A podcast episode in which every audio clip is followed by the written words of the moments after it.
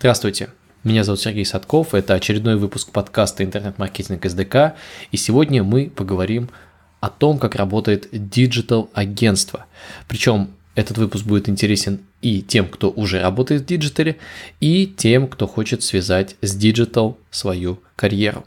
Но для начала я отмечу, что выпуск создан при поддержке Kwork.ru, магазина фриланс-услуг от 500 рублей для вашего бизнеса. Ссылка на quark.ru будет в описании этого выпуска подкаста. Добрый день, э, с вами Сергей Садков, это подкаст «Интернет-маркетинг СДК», и сегодня у меня в гостях Иван Пипченко, генеральный директор digital-агентства «Kodix». Здравствуй, Иван. А, привет, Сергей. Э, для начала расскажи, чем вы занимаетесь, чем занимается digital-агентство и твое агентство в частности? Понятие digital-агентства достаточно обширное, и мы не будем, наверное, здесь сейчас раскрывать все, чем может заниматься digital-агентство. А, мы занимаемся созданием digital-инструментов а, и сервисов, которые позволяют нашим клиентам продавать что-либо или оказывать услуги через цифровые каналы. А, это может быть как э, разработка простейших сайтов, лендингов с формами обратной связи или какими-то там колбеками, да, а, так и заканчивая большими e-commerce э, платформами или вообще целыми digital платформами, на которых соединяются все э, сервисы и ассеты, такое модное слово, бренда в единую экосистему. А мы начинали как студия веб-разработки, то есть делали классические проекты на заказ, а потом наша экспертиза расширилась, и мы стали не просто делать там по чужому ТЗ какой-то сайт, а именно проектировать сами и предлагать не а, сайт как продукт и результат работы, а некий инструмент для достижения бизнес-показателей в качестве результата. Digital – это потому что некоторое сочетание маркетинга и как бы, не знаю, программирование, да, в итоге, то есть создание инструментов. Вот в чем отличие от того, что вы были веб-студией, а вот теперь digital-агентство? И почему тогда вы не назоветесь там интернет-агентством, маркетинговое агентство? А, понятно. А, вопрос хороший. Почему не отвечу с конца? Почему мы не занимаемся интернет-агентством или маркетинг-агентством? Мы не занимаемся практически трафик-генерацией. То есть мы не закупаем трафик, не размещаем там контекстную рекламу или какую-то медийку. А это обычно делают наши партнеры, соответственно, с соответствующего профиля. А, мы разрабатываем, наверное, то, куда приходит этот трафик, а, те системы, через которые учитывается его эффективность, а, и как потом эти системы взаимодействуют со всякими внутренними системами бренда, и, в общем, что происходит дальше с этим трафиком, когда он уже конвертится в какие-то полезные заявки. То есть заполняем ту самую нишу от не знаю, внутренняя система компании, ERP, если это простая компания, какая-нибудь 1 да, и дальше э, рекламный кабинет агентства и, соответственно, все, что происходит между, как путешествует пользователь, э, вот то, через какие шаги он проходит и на каких там страницах он оказывается, э, это делаем мы. А вот с кем вы работаете? То есть, э, кто является вашим клиентом? Потому что я на сайте посмотрел, обычно это прям крупные бренды. Вот кто ваш э, клиент, такой идеальный клиент вашего агентства? Наш идеальный клиент – это достаточно большая корпорация а, или компания, у которой ну, значительно есть digital бюджет, и самое главное, что у них есть осознание, что мы живем в digital мире, и поэтому digital каналы привлечения самые эффективные, а, самые честные, и, соответственно, а, клиенты наших клиентов должны также находиться в digital пространстве. Вот. Э, по стечению обстоятельств это в основном крупные международные бренды, но есть там и российские среди них. Первое, что я увидел, когда зашел на сайт э, агентства Kodix, это надпись Choose a Destination, то есть надпись на английском языке. Вот почему сайт на английском? Все-таки, я так понимаю, большая часть клиентов же русскоязычные. А, надо проверять настройки локали. Возможно, тебя из-за того, что у тебя английская операционная система или клавиатура перенаправила автоматом на английскую, но, соответственно, а, мы доверяем данным и строим наши выводы на данных, смотрим, что у нас по аналитике больше четверти трафика глобального на сайте и стараемся ну, с аудиторией говорить на их языке. Но вообще спасибо, что зашел на наш сайт, хотя мы его не рассматриваем особо как канал продаж, хотя он выстреливает иногда, принося интересные заказы. Надеюсь, после подкаста будет парочка. Вот как раз э, вопрос. Диджитал-агентство. Крупные клиенты, я так понимаю, достаточно высокие чеки. А, кстати, по поводу чеков, с какой суммы вот я могу идти в агентство вашего уровня? Вот. Надо рассматривать э, от задачи, а, соответственно, можно идти от нулевой суммы, если, соответственно, у тебя есть потенциал, который можно потом развить в большой чек. Да, то есть мы часто какие-то пилотные проекты для компаний, в которых мы заинтересованы, можем делать и бесплатно, понимая, что нужно доказать эффективность, прежде чем э, тебе доверят большой контракт. Но в целом, э, если говорить чисто про коммерческие отношения без инвестиций с нашей стороны, то, наверное, от 500 тысяч рублей мы готовы предлагать решение и ну, общаться. Это за целое решение или условно за месяц? А, за какой-то проект, то есть за 500 тысяч рублей можно да, выполнить, э, реализовать проект, замерить его эффективность и ну, либо он принесет тебе результат, а, и ты останешься доволен, либо это будет началом больших отношений. С такой по поводу вот этого ценника 500 тысяч. При ценнике 500 тысяч вы можете позволить себе так хорошо платить за лида, то есть за какого-то э, потенциального клиента. А вот где берет агентство, э, которое делает такие крупные проекты, собственно, клиентов? То есть как, как у вас реализован процесс э, поиска клиентов, и, соответственно, такая воронка продаж. При... Понятно, что не так много у вас клиентов, как у там, агентства какой-нибудь веб-студии, да? А, да, действительно, мы не считаем себя каким-то потоковой компанией. У нас нет там типовой и легко тиражируемой услуги, да, которые можно, расширяя мощности, предлагать все большему и большему количеству клиентов. Мы все же за типовой, э, за нетиповой и индивидуальный подход. А, поэтому Э, для нас привлечение новых клиентов возможно в первую очередь через какие-то сложные тендерные процедуры, когда мы опять же доказываем свою эффективность, э, как нас туда э, приглашают. Думаю, как у многих моих коллег, это либо сарафанное радио, либо просто присутствие в пуле определенных рейтингов, которые там у нас в стране всем известны и достаточно популярны. Вот. И основной драйвер, на мой взгляд, клиентов – это успешный опыт. То есть Э, делаешь крутой кейс, о нем говорят на рынке, э, люди его видят и либо пытаются там перенять опыт, либо обращаются к тебе, потому что есть доказанная эффективность. Вот. А второй по эффективности канал – это, так скажем, карьерная миграция. То есть те сотрудники, которые на стороне клиентов у нас работали в одной компании, при переходе в другую компанию, а, опять же, также нас привлекают к реализации своих digital задач, ну, потому что, мне кажется, мы неплохо справляемся со своей работой. И вот на сайте есть такое по поводу как раз э, кейсов, э, заявление, то, что повысим конверсию или вернем деньги. Ну, то есть для меня, опять же, как для малого, представителя малого бизнеса, ну, классно. То есть вот если я сейчас куда-то вложу даже на скребу 500 тысяч рублей, и тут у меня повысит конверсию. Вот на чем основано такое заявление? Какие вот кейсы у вас доказывающие именно вот эту историю?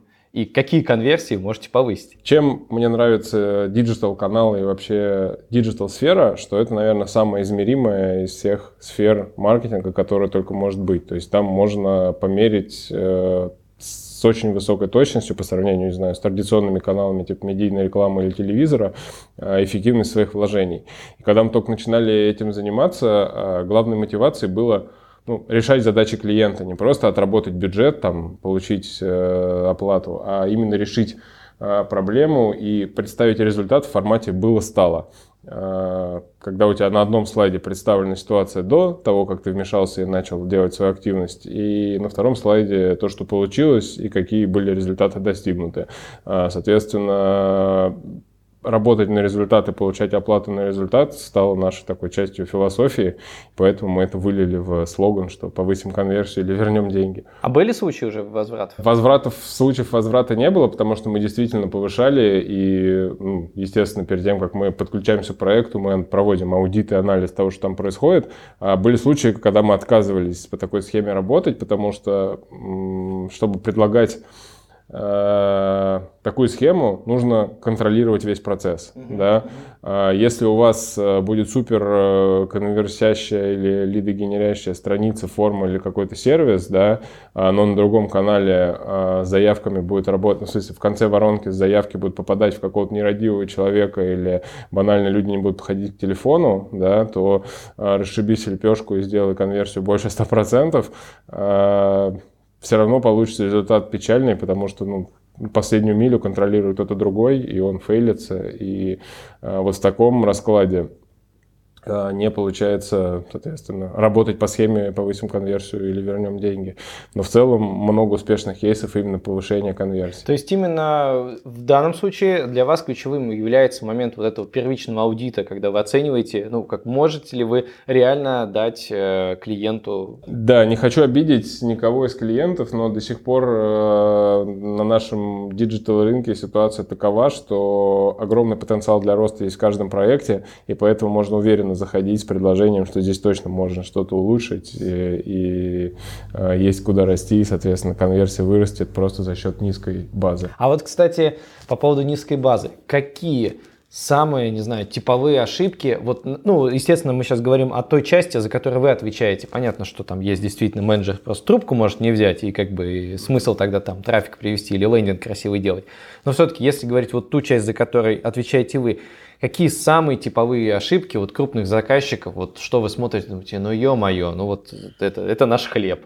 А, самая большая проблема а, исходит от того, что большое количество заказчиков используют какие-то готовые либо глобальные решения, которые являются очень слабо кастомизируемыми. И они пытаются, соответственно, поставить невыполнимые цели. Грубо говоря, как там срубить большой лес тупым топором вряд ли получится. А, соответственно, ну, это исходит, э, большое количество ошибок находится здесь. На конкретном примере есть какая-то глобальная система, которая, э, например, не позволяет э, изменить мета-теги страницы или изменить структуру или вообще как-то поменять исходный код, который там отдается в браузер или в поисковую систему. Да? Но при этом приходит клиент и говорит, сделайте мне SEO-продвижение, оптимизируйте мне сайт, у меня плохие SEO-показатели. Приходится объяснять, что ну, причина здесь лежит вне нашего э, вне нашей зоны ответственности, потому что мы не можем заменить э, глобальное решение, на него как-то повоздействовать. Поэтому вам нужно либо отказаться от него, либо э, стучаться к его разработчикам и просить, просить вас услышать, оптимизировать. Вот. Но типовые самые ошибки — это скорость, работы, потому что так или иначе все ну, красоту, там, четкости текста можно померить глазами, а скорость померить глазами довольно сложно. Вот. А сейчас, э, ввиду технологичности, поисковики, э, например, если мы говорим про SEO-продвижение, да, очень сильно реагируют на э, скорость работы. И чем у тебя быстрее работает страница, тем ты растешь, тем выше находишься в результатах. Это очень ключевой сейчас фактор. Соответственно, не инвестируют достаточно денег в скорость. Поэтому ускорить и убрать все лишнее это первоочередная цель. Соответственно, сделать там все ваши digital э, проекты легкими, быстро загружающимися и современными. Не всегда это удается сделать, потому что, опять же, дизайнеры любят добавить красоты, полноэкранные видео, картинка высокого разрешения, но здесь нужно находить баланс. А второе – это UX-ошибки. То есть часто делают, например, а, очень сложный, непонятный UX-сценарий, то есть сценарий для пользователя, на котором много подводных камней и блоков. А, для меня было откровением узнать как раз в борьбе за повышение конверсии, что часто эти блоки вводят нарочно, чтобы регулировать крайник, потому что там бренды или клиенты не справляются с потоком клиентов и хотят как-то его немного ограничить, чтобы только самые мотивированные доходили до конечной точки.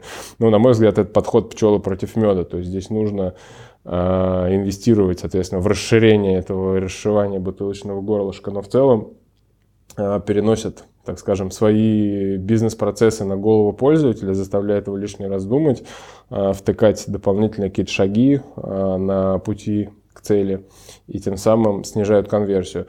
Э, такие набившие оскомину при, примеры, которые до сих пор встречаются, это, например, в лидогенерационных формах до сих пор делают капчу в 2021 году. Да, хотя уже есть технологии, которые позволяют этого не делать, при этом не зашиваясь от спама. Да? Ну, на мой взгляд, это просто неуважение к своим пользователям, если делать капчу а, при собирании заявок. Если ты там разыгрываешь iPhone, и тебе нужно, чтобы было меньше людей, то, наверное, можно сделать капчу, а потом еще какое-нибудь подтверждение телефона по смс. Но если ты хочешь им продать а, что-то и заинтересован от них получить скорее деньги, а, то, наверное, это лишнее и стоит убрать. То есть это такая происходит некоторый аудит, и вы смотрите, ребят, ну вот здесь у вас, вот здесь, затем вы э, там, подписываете какой-то договор о том, что вы проведете эти работы, затем вы замеряете результат, то есть изменение конверсии. Правильно я понимаю? Вот. Наш подход э, неплохо описан в книге Sense and Respond. Не буду рекламировать, не знаю, есть она в русском переводе или нет, но, в общем, э, если кто-то интересуется, может почитать. Э, мы пытаемся, во-первых, сначала узнать четко, какую проблему пытается решить клиент – да, может быть, ему не нужно повышать конверсию, ему нужно там оптимизировать э, процессы работы бэкэнда своего какого-то там внутреннего, да, или бэк-офиса. Э, проблему четко сформулировать, э, показатели успеха, то есть что будет считаться, что мы проблему это решили. Да? А повысить загруз, скорость загрузки сайта, окей, что это нам даст? Ну, наверное, кому-то приятно, что у него быстро грузится сайт, но все же сайты создают, чтобы клиентов, например, привлекать или какую-то там бизнес-задачу решать.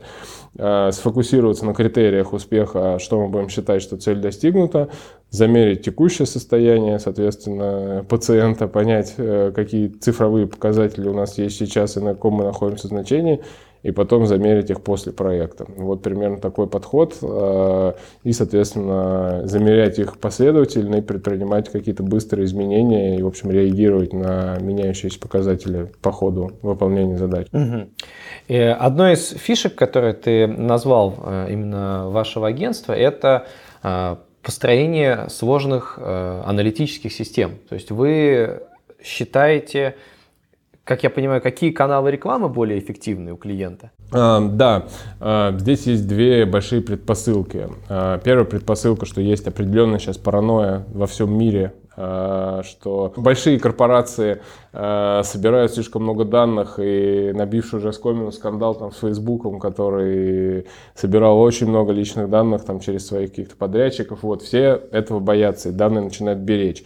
Второй тренд, который можно а, обозначить термином данные это, новый, это новая нефть, да, то есть э, когда кончится нефть, соответственно, данные станут новой нефтью, новой валютой, и их ценность растет. То есть тот, у кого есть много данных в своих клиентах, те, тот может делать много прогнозов и, соответственно, э, так скажем, поведение своих пользователей или хотя бы предугадывать его. Вот, э, поэтому мы видим, что бренды начинают заботиться о безопасности данных своих пользователей, инвестировать в сложные аналитические системы. То есть Тренд этого года – это разработка собственных аналитических систем, э, систем сбора данных и, в общем, определенная конкуренция с э, Google аналитикой и другими, там, Adobe аналитикой и другими enterprise решениями, которые тут есть.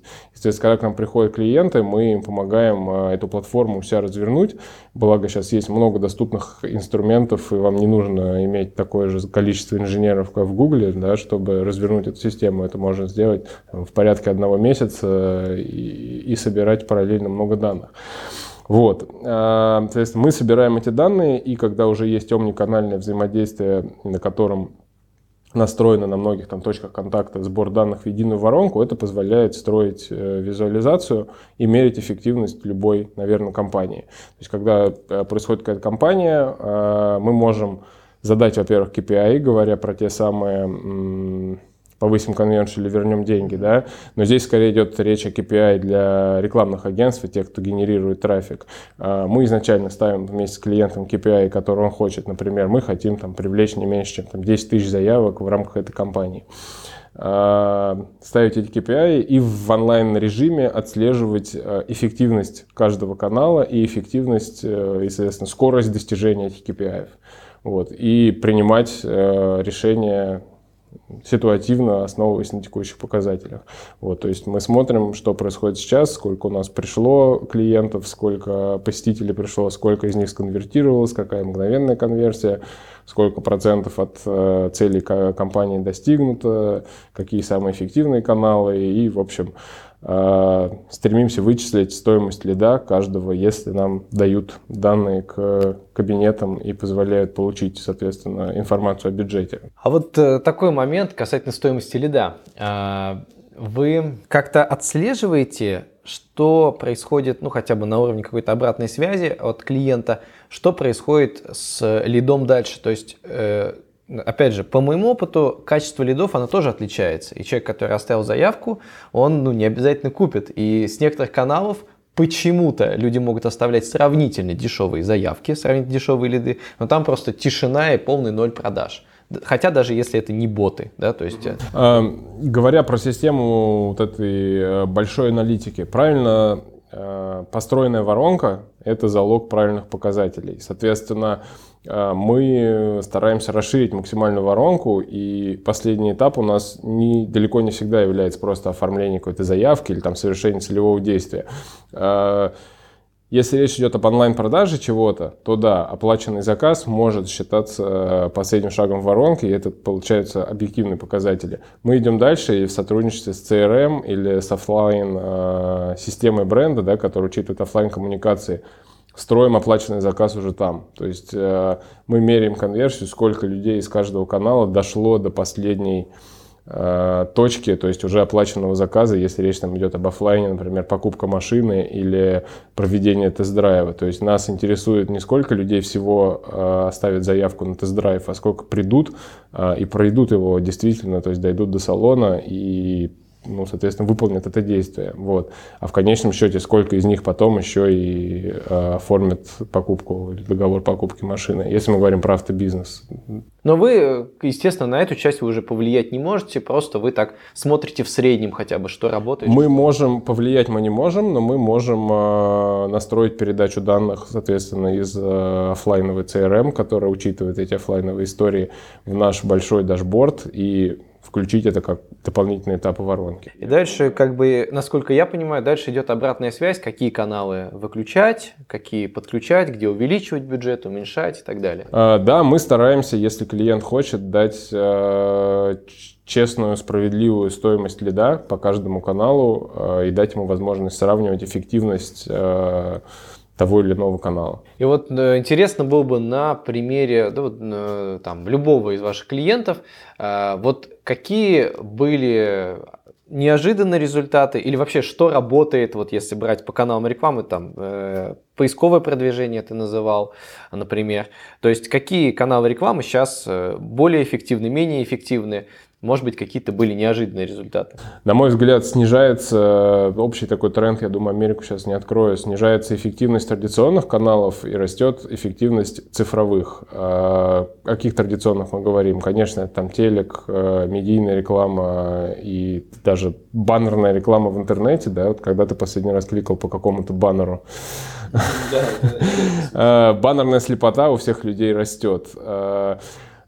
Эффективность, на, на мой взгляд, увеличивается у персонализированных предложений. То есть сейчас очень много решений, которые позволяют играть в персонализацию. То есть не просто там ты искал, не знаю, э, топорики для кемпинга в интернете, и тебе потом начинают их из всех утюгов эти топорики догонять, да, а именно э, ты искал конкретный топорик конкретного бренда, и тебе начинают именно этот топорик предлагать, зная, что ты его еще не купил. А если ты его уже купил, начинают предлагать, не знаю, палатку для этого топорика или что-то еще, что тебе может быть э, необходимо.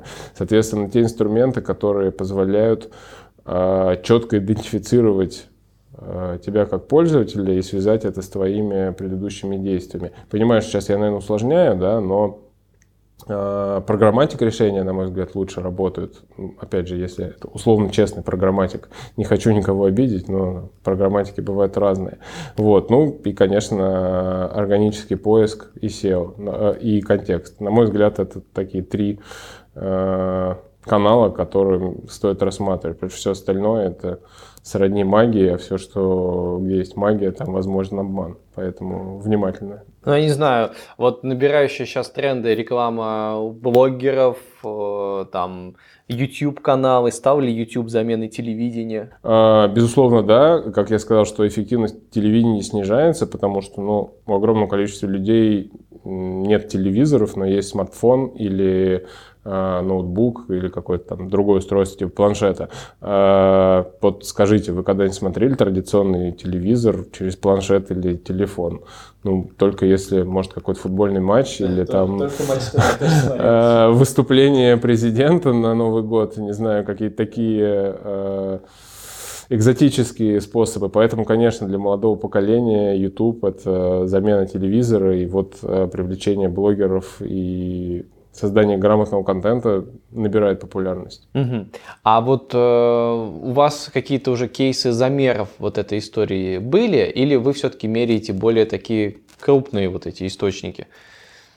Вот обращается ли э, клиент, там, условный какой-то крупный автомобильный бренд с задачей, вот у нас там выйдет реклама, предположим, не знаю, Моргенштерна, и э, давай, можете ли вы померить, э, сколько у нас будет лидов и заявок? Мы можем померить, сколько будет лидов и заявок всего вместе, и, конечно же, мы сможем замерить людей, которые пришли от э, рекламы Моргенштерна. Проблема в том, что Э, сейчас мы потребляем столько контента и столько разных источников, что аудитория пересекается, и ты никогда не знаешь, э, в общем, что именно триггернуло человека совершить э, целевое действие, да? Ну, да. То есть ты мог посмотреть, не знаю, ролик Моргенштерна, который выпустил обзор внезапно какого-то нового автомобиля. Ага.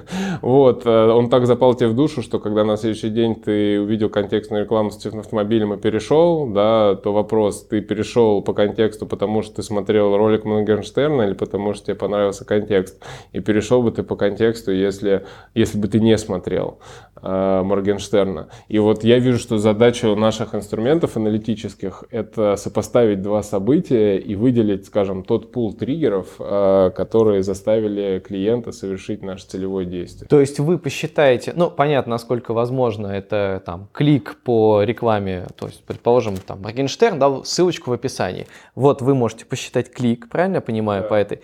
Затем пошла-пошла реклама, там это может быть ретаргетинг и так далее, вы посчитаете второй клик, и в итоге у вас будет пул данных, там, сколько было кликов этих, сколько этих кликов пересеклось. Глобально мы сможем посчитать, что на заданном отрезке времени с какими каналами взаимодействовал наш э, покупатель, совершивший целевое действие. И, ну, соответственно, выбрать, э, сколько контактов необходимо минимально, да, и какие из них самые эффективные должны быть, чтобы клиента привлечь и удержать. Потому что в случае там, покупки автомобиля, мы как-то так сместились в автомобильную тему, да, э, цикл принятия решения порядка полугода с того момента, как человек там, ага. ну, наверное, есть люди, я им завидую, которые такие просыпаются утром в смысле, что-то мне скучно, пойду куплю новую да, машину, да. и вечером они все уже там разъезжают на новой машине, а, но в среднем это довольно серьезная покупка, и цикл принятия решения занимает где-то до полугода, там у каких-то брендов 12 месяцев, ну, в общем, здесь четко померить, наверное, это нельзя, да, ну, консенсус какой-то, что полгода. Вот. И, и важно понимать, э, с какими каналами и точками соприкосновения взаимодействуют за это время клиенты, естественно. Ну, не то, чтобы доконать его везде, но угу. чтобы ему было удобно и, в общем, фиксировать каждое взаимодействие. На выходе, там, спустя там, полгода работы, да, особенно с учетом того, что цикл э, принятия решений достаточно долгий, э, там, у некоторого лицо, принимающее решение уже на стороне клиента, у него появляется такая, ну, упрощенно там дашборд, экселевская табличка, где он видит, что среди наших заявок, пришедших э, к, приведших еще и к покупке конкретного там, пусть автомобиля, э, мы имели то, что из там, накупленные там, тысячи автомобилей, там 10 человек заходили к Моргенштерну, 110 человек кликали на рекламу в Яндексе, там, э, и, например, ноль человек почему-то кликнули на рекламу в Инстаграме, да, там, и после этого он принимает решение, что в следующем году, там, на следующий рекламный бюджет, когда мы верстаем, не знаю, мы заказываем Моргенштерна, но уже там, может быть, на меньшую сумму, потому что не, не те результаты, и э, увеличиваем бюджет на Яндекс, например. Правильно я понимаю? Вот так, так э, выглядит? К сожалению, Жизнь говорит о том, что решения, которые сработали вчера, да, там, в будущем не со стопроцентной вероятностью будут работать. Но да, одной из задач мы видим э, своих дать э, некое сравнение между источниками заявок, да, и посчитать стоимость каждой заявки, чтобы у клиента была возможность, ну, соответственно, неэффективные каналы перестать в них инвестировать. Потому что э, чаще всего ситуация делится более бинарно. Есть каналы, которые просто не работают, и есть, которые работают приемлемо. Соответственно, задача, если просто перестать инвестировать в неэффективные каналы, э, сэкономить бюджет. Ага, ну то есть по, по, как бы достаточно все равно э, конечное решение зависит еще от множества других факторов, да, получается. То есть э, действительно меняется мир, плюс э, может какие-то наложиться там форс-мажоры, например, форс-мажор этого года. Хороший пример, да. Э, не было бы счастья, да несчастье помогло. Пандемия всех сомневавшихся и даже ярых адептов офлайна, она двигала, двинула в онлайн со страшной силой. Да? А, и даже люди, которые, ну, не знаю, привыкли традиционными каналами пользоваться, которые там медиа, это уличная реклама, аутдор или как это правильно называется, я даже слова не знаю, прошу прощения моих коллег из этой индустрии, да, которые по билбордам ориентируются и все узнают о товарах по билбордам. Сейчас. Вот, узнают о товарах по билбордам, да. А во время пандемии они физически э, остались дома, и они взяли и перешли, соответственно, в digital-каналы. Естественно, мы видим, что эффективность офлайновых каналов резко упала, и пропорционально вырос, э, выросла эффективность digital-каналов. Но сохранится ли э, этот тренд в будущем, когда нас всех обратно выпустят на улицы? Ну, вроде мы сейчас на улицах обратно, да, но тем не менее ограничения еще остаются. Это большая загадка, естественно. Я как человек из digital эпохи считаю, что да, что человек однажды вот э, совершив это digital крещение, угу. да, э, обратно его будет уже сложно вытащить, все привыкли, поняли, что это удобно, и вау, оказывается, можно так. Вот, я это вижу там, ну, даже банально по своим там родственникам старшего поколения, я думаю, у каждого из слушателей есть какой-то такой пример. Вот, поэтому, ну, я надеюсь, что эффективность digital а будет только нарастать, и, и скоро ничего не digital не останется. Вот, и из этого еще один э, момент уже касательно работы digital-агентства. Э, вот мы сейчас сидим в вашем э, большом классном офисе, и а нужен ли он? Вот, нужен ли офис, за который ну, нормальные, существенные деньги нужно отдать? Это факт? Скажем так, э, на мой взгляд, он не является необходимым. То есть можно существовать без офиса, огромное количество гибких компаний э, разбросаны по всему миру и успешно и эффективно существуют. Это вопрос, наверное, рабочей культуры. А, но я верю, что офис может дать дополнительный какой-то value э, в виде ценного общения, взаимодействия между сотрудниками, какой-то синергии и просто человеческого общения, э, которое пока что не хватает в digital среде. Хотя э, я уверен, что, может быть, пройдет немного времени и изобретут какую-то там дополненную реальность, когда все будут одевать шлемы и переноситься в любой офис, там начнут передавать, не знаю, запахи и тактильные ощущения, и будет совсем уже бегущий по лезвию, да. Э, вот. В общем, когда так будет, наверное, от офиса можно будет отказаться совсем. Но до этого, пока мы еще живые люди и нужно общаться вживую, это может быть эффективней. Даже несмотря на то, что у вас digital компания. То есть... Да, вот ты сказал, что у нас большой красивый офис, но забыл добавить, что он пустой. То есть здесь сейчас он, наверное, заполнен на 10% от мощности, потому что, э, соответственно, сотрудники находятся на удаленке. И, опять же, как я говорил, что digital крещение, те, кто пережил, обратно не вернутся. Э, многим будет сложно вернуться после удаленки в офисы. И вот здесь вот, мне кажется, через некоторое время вот этот перелом, он будет уже окончательным. То есть, э, ну, это станет как статус-кво, то есть удаленно работает некое там, то, что мы заслужили и можем э, ну, доказано, что эффективность, что можно работать относительно эффективно удаленно. А, кстати, все равно уже какая-то обратная связь от сотрудников есть.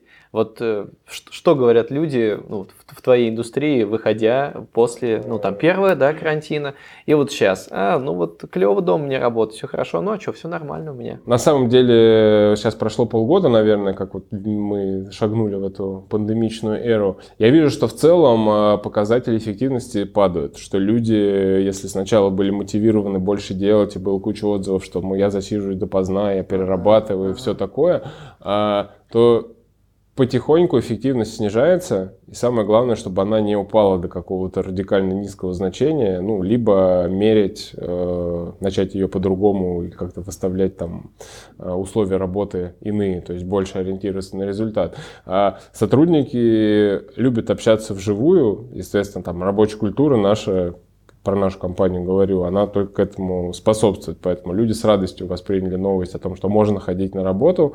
Вот, в общем, те, кто хотел ходить, э, с радостью шел, те продолжают ходить. Те, кому не нравилось работать, им не будет нравиться ни дома работать, ни в офисе. Не знаю. Но а, несравненный плюс удаленки – это расширение географии, что можно действительно нанимать людей и вообще не взирая на их географическое положение. И вот это на самом деле важный такой бизнес э, бизнес плюс, потому что пул талантов расширяется у тебя глобально. То есть ты можешь взять человека из любой точки мира, ну, с поправкой на часовой пояс, хотя в нашей работе это, наверное, не так важно, главное, чтобы был минимум пересечений. Вот это мы почувствовали, потому что у нас сразу география сотрудников расширилась радикально. И даже результатом удаленки для нас стало, что у нас был региональный офис, но мы, скорее всего, закроем его, потому что ну, он потерял свой смысл. А, потому что не нужно, ну, мы теперь можем со всей страны привлекать людей спокойно, и как-то вот этот внутренний свой страх перешагнули от удаленки, и нам он стал не нужен как центр притяжения талантов. Ну а все-таки э, какие, э, на твой взгляд, сотрудники все-таки желательно, чтобы там ты, например, как управленец с ними пересекался, э, все-таки в офисе вживую, а какие, ну, вот они там в регионах сидят и окей, ну, то есть и, и, и все нормально. Не знаю, это зависит от должности или от степени его какой-то личной вовлеченности, ответственности или от его каких-то личных качеств уже. Вот какие э, более-менее градации? Мне кажется, что э, если люди знакомы между собой и уже так или иначе сработались как некий коллектив, их географическое положение уже не так важно. Э, они знают друг друга, и когда там ты общаешься с человеком даже потому что там Zoom или видеосвязи какой-то другой, э, ты уже эмоционально его воспринимаешь. А если это новый человек, с которым ты раньше не общался, а, вот здесь бывает сложновато построить эту коммуникацию и как-то познакомиться с ним ближе, потому что ты все равно в виртуальном его каким-то воспринимаешь, там, ну, даже если он по видео сидит, а, все равно можешь подумать, вдруг это там симуляция, и на самом деле его нет. Вот, или он там применяет какие-то нейронные дип-фильтры и меняет себя. Вот, соответственно, если ты с сотрудником уже в какой-то рабочий процесс вошел, то мне все равно, удаленный он или присутствует со мной вот вживую, общается, да. А с новыми сотрудниками пока что трудно выстроить какую-то коммуникацию. Бывает, бывает да. трудно. Зависит от софт-скиллов. А, мы работаем с инженерами, у нас много инженеров, они интроверты и достаточно такие резкие бывают ребята. Вот, а, возникают трудности, но мы стараемся их решать. Ну и как раз, э, как я понимаю, все-таки вживую Э, легче найти ну, какой-то хотя бы первоначальный коннект, контакт и затем дальше работать на удаленке. Да, вот мы, соответственно, э, исповедуем историю, что надо познакомиться вживую ага. обязательно, и после этого только можно работать эффективно на удаленке. Ну, хотя придется адаптироваться, наверное. У нас есть сейчас несколько людей, которых я даже не видел никогда воочию, потому что их наняли во время пандемии, и они еще до нас тупо не успели доехать. Супер. И э, так как у нас подкаст про интернет-маркетинг, э, и э, у меня есть возможность спросить у генерального директора digital-агентств, вот когда ты нанимаешь э, интернет-маркетолога или какого-то близкого вот по своей специальности человека, там, то есть какого-то веб-аналитика, может быть, и так далее, какие основные критерии, какие основные его навыки, скиллы и хард, и софт – вот тебя интересует. А, чтобы не получилось э, тавтологии, для аналитика важно наличие аналитического склада ума. Угу. Конечно же, гигиенический фактор – это умение работать с цифрами и вообще дружить с математикой, а, потому что, мне кажется, задача маркетолога сейчас – это хорошо считать. И, соответственно, любой сотрудник, который к нам поступает на около такие позиции, да, он проходит, например, э, тест на обязательное знание там, Excel, таблиц э, и других функций. Э, и я советую всем проинвестировать немного времени и уметь считать э, хорошо в Excel, владеть формулами там, и, и другими историями. Это может быть супер наивный э, такой совет, но э, пойдите дальше, чем просто там ячейка А плюс ячейка Б, а как-то изучите это на приемлемом уровне. Вот, э, и, соответственно, умение всего представить в наглядных данных, посчитать и, соответственно, анализировать э, и обладать пытливостью ума. На мой взгляд, это важно. А второй важный момент – это наличие какого-то базового технологического бэкграунда.